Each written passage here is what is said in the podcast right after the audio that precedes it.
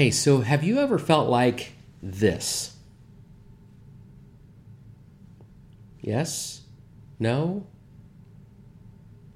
If you have never been in the place where you were so aggravated with plumbing that you were willing to twist it, turn it, beat it, heat it up, bend it, do whatever you needed to do to make it fit the way it needed to fit, or the way it was supposed to fit, at least in your own mind. Maybe I'm revealing too much about myself right now. if you've never been in that place, then you have a higher level of patience and perspective than I do. I've certainly been so frustrated with, yes, plumbing, but also with cars and sometimes just life in general.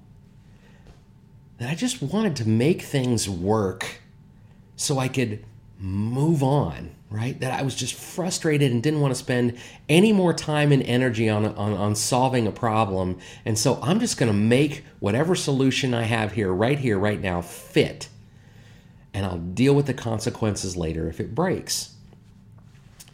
The problem is that most of the time, that's a short sighted approach. That has cost me more in the long run than it would have if I had just stepped back and tried to gain some perspective on how it was supposed to work.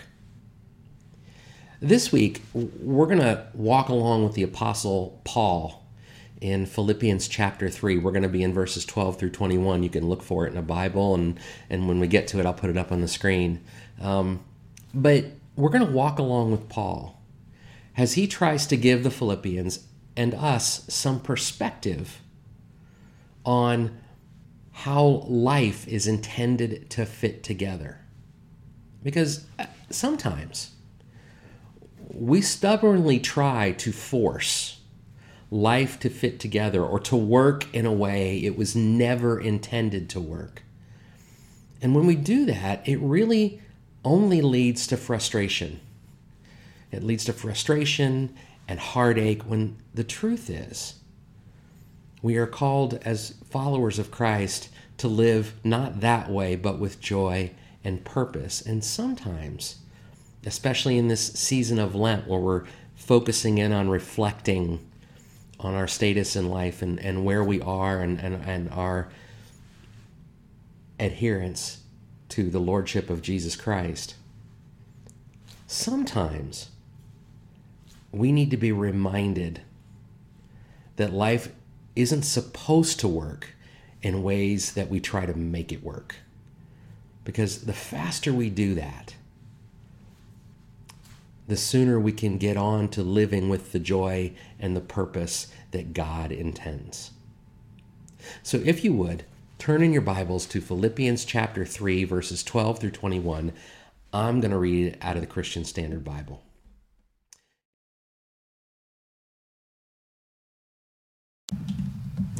Not that I have already reached the goal or am already perfect, but I make every effort to take hold of it, because I have also been taken a hold of by Christ Jesus. Brothers and sisters, I do not consider myself to have taken hold of it. But one thing I do, forgetting what is behind and reaching forward to what is ahead. I pursue as my goal the prize promised by God's heavenly call in Christ Jesus. Therefore, let all of us who are mature think this way. And if you think differently about anything, God will reveal this also to you. In any case, we should live up to whatever truth we have, we have attained. Join in imitating me, brothers and sisters, and pay careful attention to those who live according to the example that you have in us. For I have often told you, and now I say again with tears, that many live as enemies of the cross of Christ. Their, their end is destruction. Their God is their stomach. Their glory is in their shame, and they are focused on earthly things. Our citizenship is in heaven, and we eagerly wait for a Savior from there, the Lord Jesus Christ. He will transform the body of our humble condition into the likeness of His glorious body by the power that enables Him to subject everything to Himself. So, as Paul is writing here, he's writing from prison in Rome. He's a citizen of Rome. And as a result, believe it or not, prison is probably the best outcome at the moment because he's rubbed up against the Roman government. Government, he's broken some of their laws. And the truth is, if he wasn't a citizen, uh, he wouldn't be in jail. He would be a slave or he would be dead. Period. End of discussion. But because he's a citizen, he has the right to appeal um, his the decision made about his life, right? And we we take some of those same kind of concepts for granted here as American citizens, right? We have the the right to appeal a conviction. We have the right to to go to the highest powers we think we can get to to try to, to right a wrong or make things work. But but Paul's purpose for being in prison, though it is extremely uncomfortable, is is not about appealing to Caesar or about getting found not guilty and released. Instead, Paul is part er, part and parcel for Paul is a larger mission that he knows God has him on. Which highlights, I think, the first point that Paul is trying to make to the Philippians and to us in the scripture and is exemplified by his life. Life is not supposed to be comfortable. It's our first point. Life is not supposed to be comfortable, no matter how much we would really like it to be. In her book, Restless, Because You Were Made for More, that's the subtitle, Jennie Allen talks about threads. She talks about the threads that we build our lives, the fabric of our lives from, the thread of family or the thread of a job or the thread of our faith, those things that we kind of weave together. The problem is that what we're trying to do with those threads is often is to build a comforter we're trying to weave together a comforter that is intended to keep us safe and keep us warm. And that, that seems to be our goal. And when, when we're trying to bind those threads together and weave them where we want them to go, we get really, really angry and frustrated when they don't lead to a comforter, when they don't take us to that place where we can feel safe and warm and good about where we are, as though we've reached the pinnacle. Jennie talks about the struggles she had with that with motherhood. She was weaving together the thread of being a mom and, and finding a loving husband and and a job that she loved and a home that she was comfortable in and all those things she was trying to weave together to create this fabric of her life, only to find out that even though they were all woven together the way she wanted them, they were not bringing her the comfort she expected to get from them. In fact, she goes so far, so far as to say, as some of those threads felt like they were blowing around, even to the point of, of strangling her, making her feel like she was not living the way she was intended to live, or, or, or putting her in distress. But the truth is, God intended to bind those threads together in a very different way. In fact, He's not building a comforter, he didn't want her to build a comforter. He doesn't want us to build a comforter with those threads of our lives. He wants us to build a tracksuit. In verses 13 and 14, Paul highlights this. He says, But one thing I do, right, that I, I haven't grasped what it means to be to be held on by Christ completely. I haven't grasped perfection, but I'm trying. And he says, But one thing I do, grasp onto and I do understand is this forgetting what is behind and reaching forward to what is ahead, I pursue my goal, the prize promised by God's heavenly call in Christ Jesus. Paul has owned the notion that it's not about building himself a comfortable place. It's about we letting God weave together a tracksuit that will get him ready that will have him properly dressed, properly equipped, and ready to move forward on the mission that he has him on. There's a race to be run, and there are lives at stake, both his and those he is able to touch. And as Paul sits in prison, he recognizes that. He recognizes that his time in prison is, is not not for his own benefit, but for the benefit of those he can touch through that. He wants to go appeal to Caesar, not so he can get off or be made more comfortable in his life, return to the comfort of life, but so that he can witness to Caesar. He's moving forward with an eternal perspective and hope and purpose, that when he's able to leave behind just this drive to build a comforter and be comfortable, and instead embrace what God has set out for him, that he can live into joy, he can live into purpose, and he can live into hope in a way that most of us really struggle to do because we'd rather just build a comforter. But that's not what we're called to do. And we would be best served by not worrying about building a comforter anymore and just help God build the tracksuit he intends. The second thing Paul wants us to understand is that life, because it's a race, is not intended to be stagnant. It's not supposed to stand still.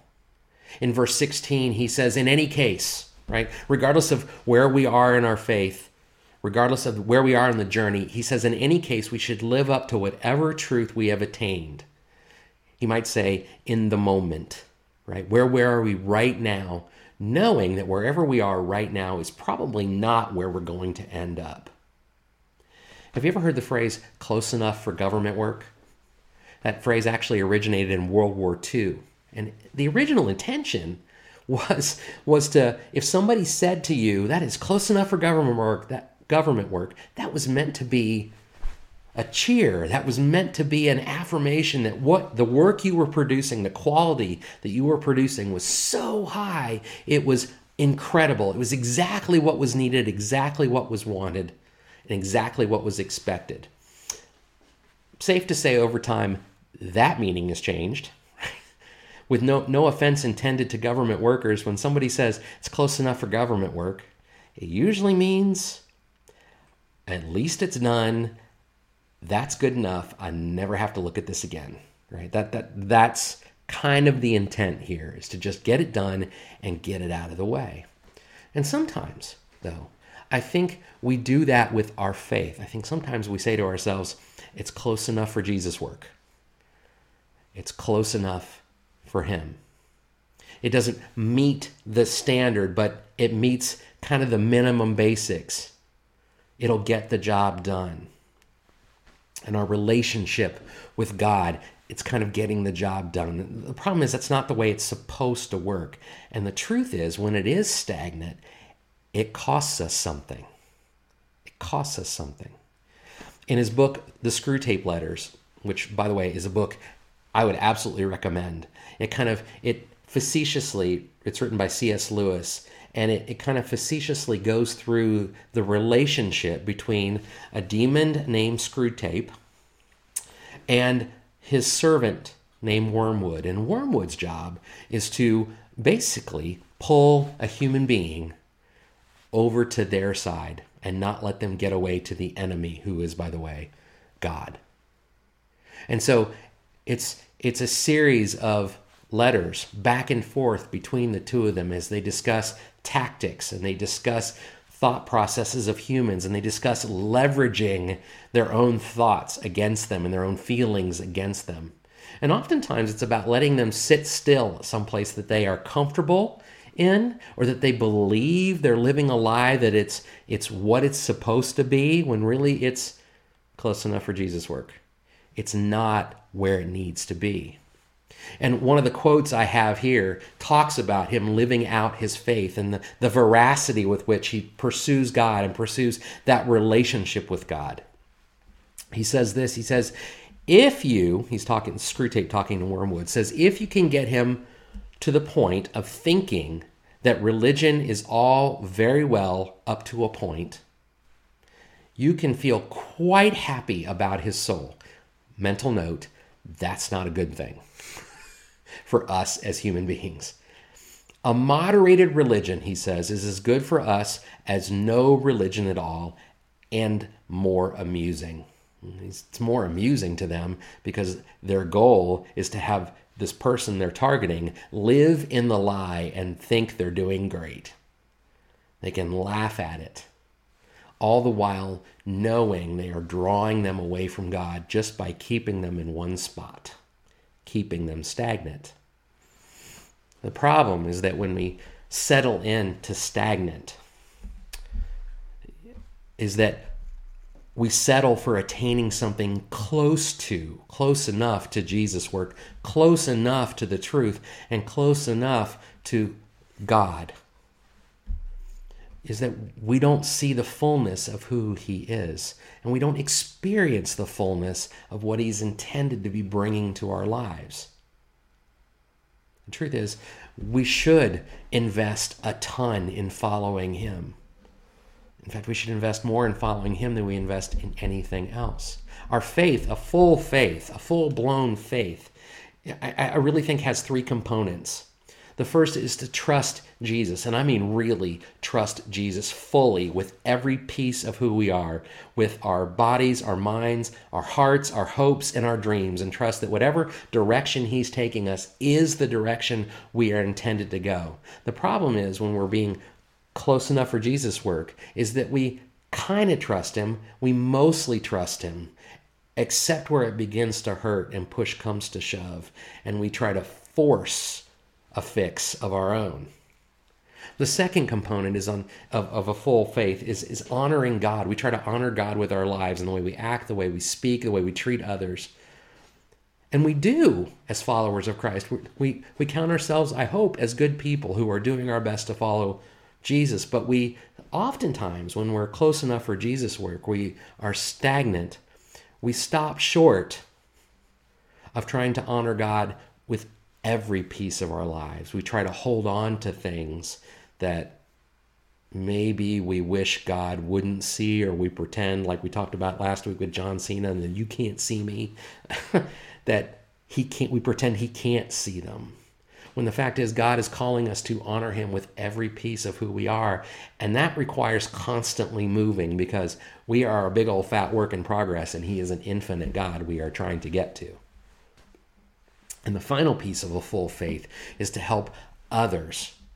We help others mature in our faith. We reach out to them because, as, as Paul has told us earlier and is about to tell us again as we get into the next section, next section, he is crying tears over those who are lost, over those who do not yet know the Lord. And certainly, we want to help people know God, right?